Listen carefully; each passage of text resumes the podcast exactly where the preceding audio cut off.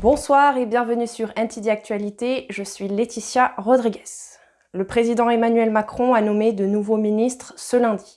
Cela fait suite à une défaite majeure de son parti aux élections de juin, lorsque l'alliance centriste de Macron a perdu le contrôle du Parlement. Les nouveaux ministres devront gérer l'inflation croissante et mener de nouvelles réformes pour le pays. C'est David Vives qui nous en parle. Voici les nouveaux visages du gouvernement français. Olivier Véran, François Braun, Christophe Béchu sont parmi les nouveaux ministres nommés par le président Emmanuel Macron pour siéger à la table du Conseil des ministres. Le palais présidentiel a annoncé ce remaniement lundi. Cette décision intervient après la défaite du président aux élections législatives de juin. Ces nominations montrent que Macron, qui a remporté un second mandat présidentiel en avril, n'a pas débauché de grands noms des partis d'opposition lors du remaniement, comme il l'a fait dans le passé. Certains ministres nommés en juin ont été limogés, comme Damien Abad, qui fait l'objet d'une enquête pour des soupçons de tentative de viol. Abad a nié tout acte répréhensible. Macron aura besoin du soutien d'autres partis pour faire adopter des projets de loi au Parlement. Mais ce remaniement ne semble pas devoir inclure de pacte gouvernemental avec des partis autres que son camp centriste. Selon le juriste Pierre Gentillet, les institutions françaises traversent une crise politique. Bah, le plus important, c'est que nous sommes dans une crise institutionnelle maintenant c'est que nous sommes revenus sous la 4 République, que nous sommes pas dans l'ancien monde, mais dans le très très vieux monde, euh, le monde de la République des partis. Les partis politiques vont prendre plus d'importance parce que l'origine de tout cela, c'est une crise politique euh, qui est liée au contexte et en particulier aux questions euh, économiques, aux questions de pouvoir d'achat, d'inflation, mais aussi à de grandes thématiques sous-jacentes. Les députés devront donner leur vote en guise d'approbation formelle mercredi à la Première ministre Elisabeth Borne pour la nouvelle feuille de route du gouvernement. David Vives, NTD News, Paris. Et dimanche dernier, à Bordeaux, à l'occasion de la Journée internationale pour le soutien aux victimes de la torture, un collectif d'associations a dénoncé la situation de plus en plus préoccupante de nombreux ressortissants chinois criminalisés et torturés par le régime de Pékin, uniquement à cause de leur appartenance ethnique ou de leur idéologie et croyances. Le 26 juin 1987 est entrée en vigueur la Convention contre la torture et autres peines ou traitements cruels, inhumains ou dégradants, adoptée par l'Assemblée générale des Nations unies le 10 décembre 1984. Le 26 juin est aujourd'hui la journée internationale pour le soutien aux victimes de la torture. À cette occasion, dimanche, sur les quais de la Garonne à Bordeaux, plusieurs associations se sont réunies pour dénoncer le premier contrevenant au monde en matière de torture et traitements inhumains. Vraiment, pour nous, la Chine, en cette journée internationale de la torture, représente le pire exemple et le creuset le plus important euh, de pratiques euh, dégradantes et inhumaines envers euh, certaines ethnies qui souhaitent briser, qui souhaitent éliminer, comme les Ouïghours. Ce n'est un secret pour personne, comme les Tibétains et aussi euh, cette pratique plus méconnue mais qui est extrêmement persécutée, c'est le Falun Gong, qui depuis 1999 subit une répression euh, euh, féroce avec des prélèvements d'organes forcés et c'est là sur le plan de la torture, je crois qu'on atteint un summum. On sait très bien que depuis quelques années, les Ouïghours ont rejoint ce triste palmarès de prisonniers de conscience utilisés pour la vente des organes euh, très lucrative, bien sûr, euh, qui rapporte beaucoup à l'État chinois. La Chine, pourtant signataire de la Convention de 1987, bafoue depuis des décennies ce traité de droit international relatif aux droits de l'homme. En mai 2021, l'accumulation de preuves a conduit le Parlement européen à bloquer les négociations de l'accord sur les investissements avec la Chine. Ça nous rappelle à nous, euh, Français, Européens, très douloureusement ce qui s'est déroulé il y a quelques décennies avec le nazisme, parce que pour nous, c'est vraiment la même chose. On retrouve des camps avec des barbelés, des tortures inhumaines, euh, des dégradations sur le plan de l'humain qui sont à peine croyables à notre époque, soi-disant euh, euh, avancée et libérée. Mais non, je dirais que la Chine se, se dirige vers un État extrêmement totalitaire, extrêmement fermé, totalement imperméable à tout droit humain. On ne peut pas défendre les droits humains auprès de ces gens-là, euh, car euh, ils ne font que s'exprimer et gagner leur pouvoir par la force, la menace, la torture. Les associations demandent aujourd'hui que le gouvernement arrête immédiatement tout partenariat avec les hôpitaux et les universités chinoises dans le domaine de la chirurgie et de la transplantation d'organes, ainsi que la fin de la persécution en Chine des pratiquants de Falun Gong, des Tibétains, des chrétiens, des habitants de Hong Kong et tout autre groupe persécuté systématiquement à cause de sa religion ou son ethnie. Et un groupe de députés a demandé au gouvernement d'interdire deux systèmes de vidéosurveillance fabriqués par des entreprises qui sont liées au Parti communiste chinois, à savoir Hikvision et Dahua. Ces sociétés sont accusées de jouer un rôle dans la répression des Ouïghours au Xinjiang, mais le rapport montre également que les caméras sont utilisées dans les conseils, le service de santé et les écoles du Royaume-Uni, ainsi que dans les ministères. Jen Werrell de NTD nous en dit plus. Au moins 6 ou 7 députés veulent que les fabricants de caméras de surveillance Hikvision et Dahua soient interdites. Les États-Unis ont mis ces deux entreprises sur une liste noire en 2019 en raison de leur lien avec le génocide des Ouïghours au Xinjiang. Des députés de tous bords politiques ont appelé à l'interdiction de la vente et de l'exploitation des équipements de surveillance Hikvision et Dahua au Royaume-Uni. Ils ont également condamné leur implication dans les violations des droits de l'homme en Chine. La déclaration a été coordonnée par le groupe de défense de liberté civile Big Brother Watch. Des pressions ont déjà été exercées sur le gouvernement britannique pour qu'il agisse, la Commission des affaires étrangères ayant déclaré en 2021. La Commission recommande que le gouvernement interdise aux sociétés de surveillance comme Hikvision, qui fournissent des équipements de surveillance aux camps de détention, d'opérer au Royaume-Uni. Des recherches menées par Big Brother Watch ont révélé que plus de 60 organismes publics du Royaume-Uni utilisent actuellement des caméras de surveillance chinoises appartenant à l'État, notamment des conseils, des hôpitaux, des écoles et des universités. Cet appel, le plus récent des députés, intervient alors que les discussions sur les projets de loi sur les marchés publics reprennent au Parlement. Une proposition de modification du projet de loi permettrait d'exclure des fournisseurs potentiels en raison des préoccupations relatives aux violations des droits de l'homme. Jen Morrell, NTD News, Londres. Et le président ukrainien Volodymyr Zelensky a déclaré dimanche que les forces de Kiev s'étaient retirées de Loussitchansk, dans la région orientale du Donbass. Mais il a promis de reprendre le contrôle de la zone avec l'aide d'armes occidentales à longue portée. Voici les détails. La Russie a déclaré que la prise de la ville de Lysychansk, une semaine seulement après la prise de la ville voisine de Sieverodonetsk, constitue une victoire politique qui répond à un objectif clé du Kremlin. Au cours du week-end, les personnes évacuées de la région de Luhansk ont cherché refuge dans la ville de Dniepr, dans le centre de l'Ukraine, après un assaut incessant des forces russes. Ophélia Bondar, 3 ans, et sa mère Nina se sont échappées de Lysychansk. La ville n'existe plus, elle a pratiquement été rayée de la surface de la Terre. Il n'y a plus de centre de distribution pour l'aide humanitaire, il a été touché. Le bâtiment qui abritait le centre n'existe plus, tout comme beaucoup de nos maisons. Zelensky a juré de reprendre le contrôle de la zone avec l'aide d'armes occidentales à longue portée.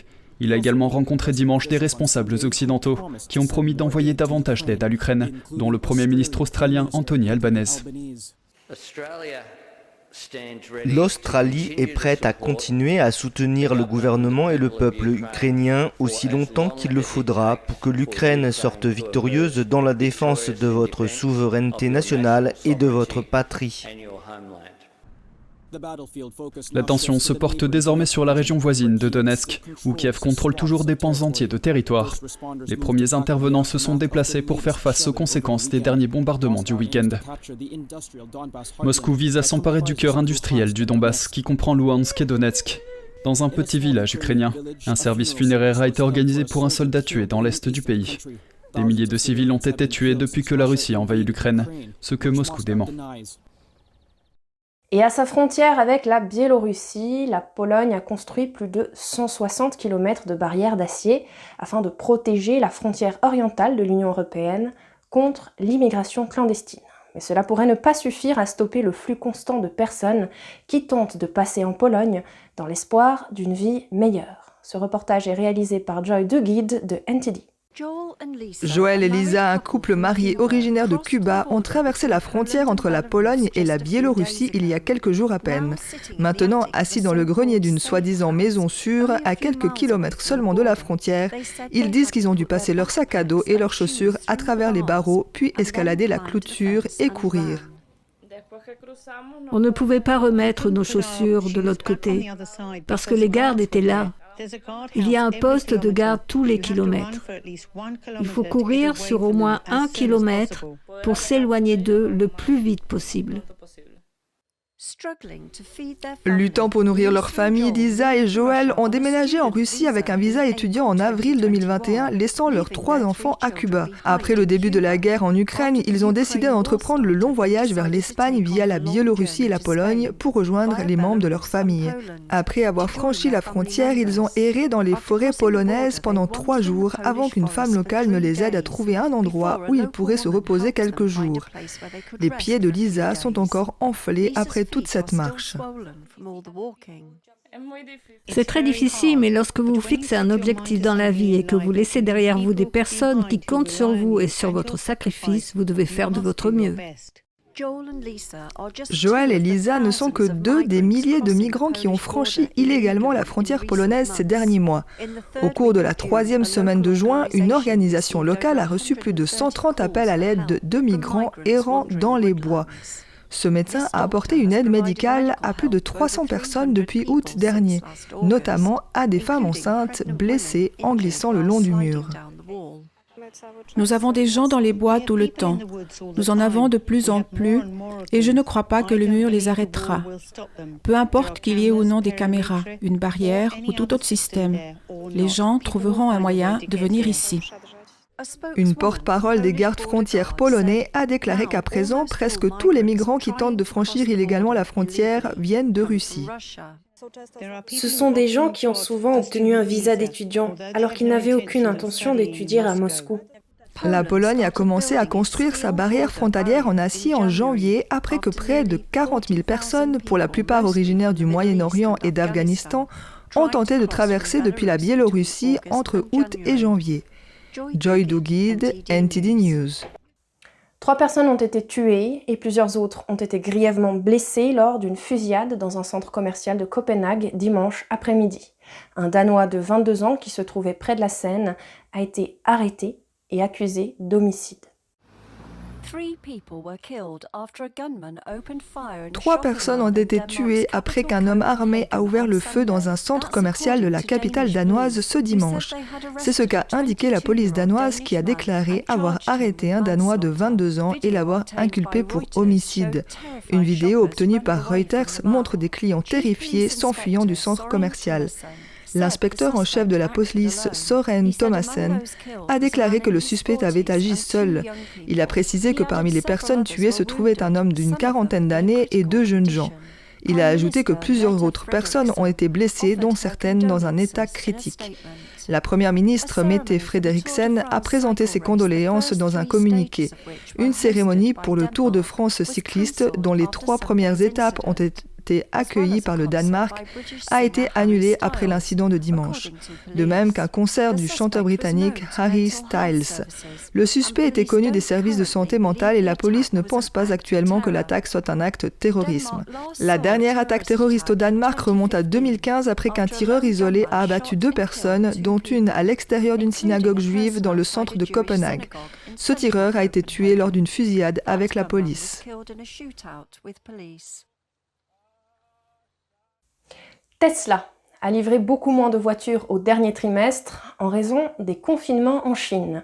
En effet, Tesla s'appuie de plus en plus sur ce pays pour augmenter sa production. Au deuxième trimestre, Tesla a livré 17,9% de véhicules électriques en moins par rapport au trimestre précédent, car les confinements en Chine liés au Covid-19 ont perturbé sa production et sa chaîne d'approvisionnement. Une recrudescence des cas de Covid-19 en Chine avait contraint Tesla à suspendre temporairement la production dans son usine de Shanghai et avait également affecté les installations des fournisseurs dans le pays. Tesla est en train d'accélérer la production dans son usine de Shanghai grâce à l'assouplissement des mesures Covid-19, ce qui contribuera à stimuler les livraisons au second trimestre. La Chine a joué un rôle déterminant dans l'augmentation rapide de la production de véhicules de Tesla. L'usine de Shanghai lucrative et peu coûteuse, ayant produit environ la moitié du total des voitures livrées par la société l'année dernière. Le PDG Elon Musk a déclaré que la demande de véhicules Tesla restait forte, mais que les défis de la chaîne d'approvisionnement demeuraient. Et en raison de la pénurie de personnel en Espagne et au Portugal, les hôtels et les restaurants se battent pour trouver de nouvelles recrues.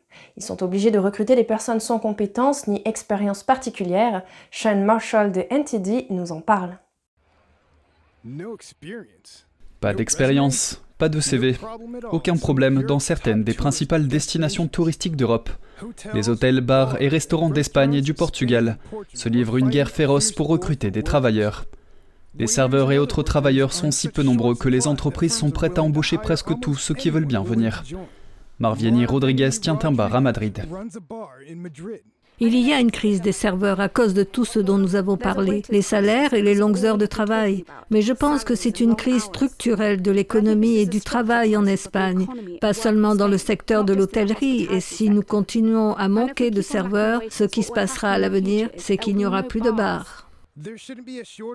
Il ne devrait pas y avoir de pénurie de demandeurs d'emploi, avec un taux de chômage des jeunes supérieur à 20% au Portugal et proche de 30% en Espagne. Mais les travailleurs et les syndicats accusent les heures de travail inopportunes, les bas salaires et les contrats courts de détourner les gens du secteur de l'hôtellerie. Il manque ainsi 200 000 travailleurs dans le seul secteur de la restauration en Espagne. La situation est similaire au Portugal, où les hôtels ont besoin de 15 000 personnes supplémentaires. À Lisbonne, Miguel Andrade est directeur des opérations chez PHC Hotel Group. S'il n'y a pas de travailleurs disponibles, si nous ne pouvons pas recruter, nous devrons réduire les services, réduire notre disponibilité au travail et c'est regrettable et dramatique pour une industrie qui n'a pas eu de revenus ces deux dernières années, qui est très peu capitalisée et qui doit répondre à la demande existante. Ces pénuries surviennent à un mauvais moment alors que la demande rebondit après des années de blocage. Les recherches de vols d'été vers l'Espagne et le Portugal ont bondi de 156% par rapport à l'année dernière. Le tourisme devrait atteindre voire dépasser les niveaux d'avant la crise sanitaire.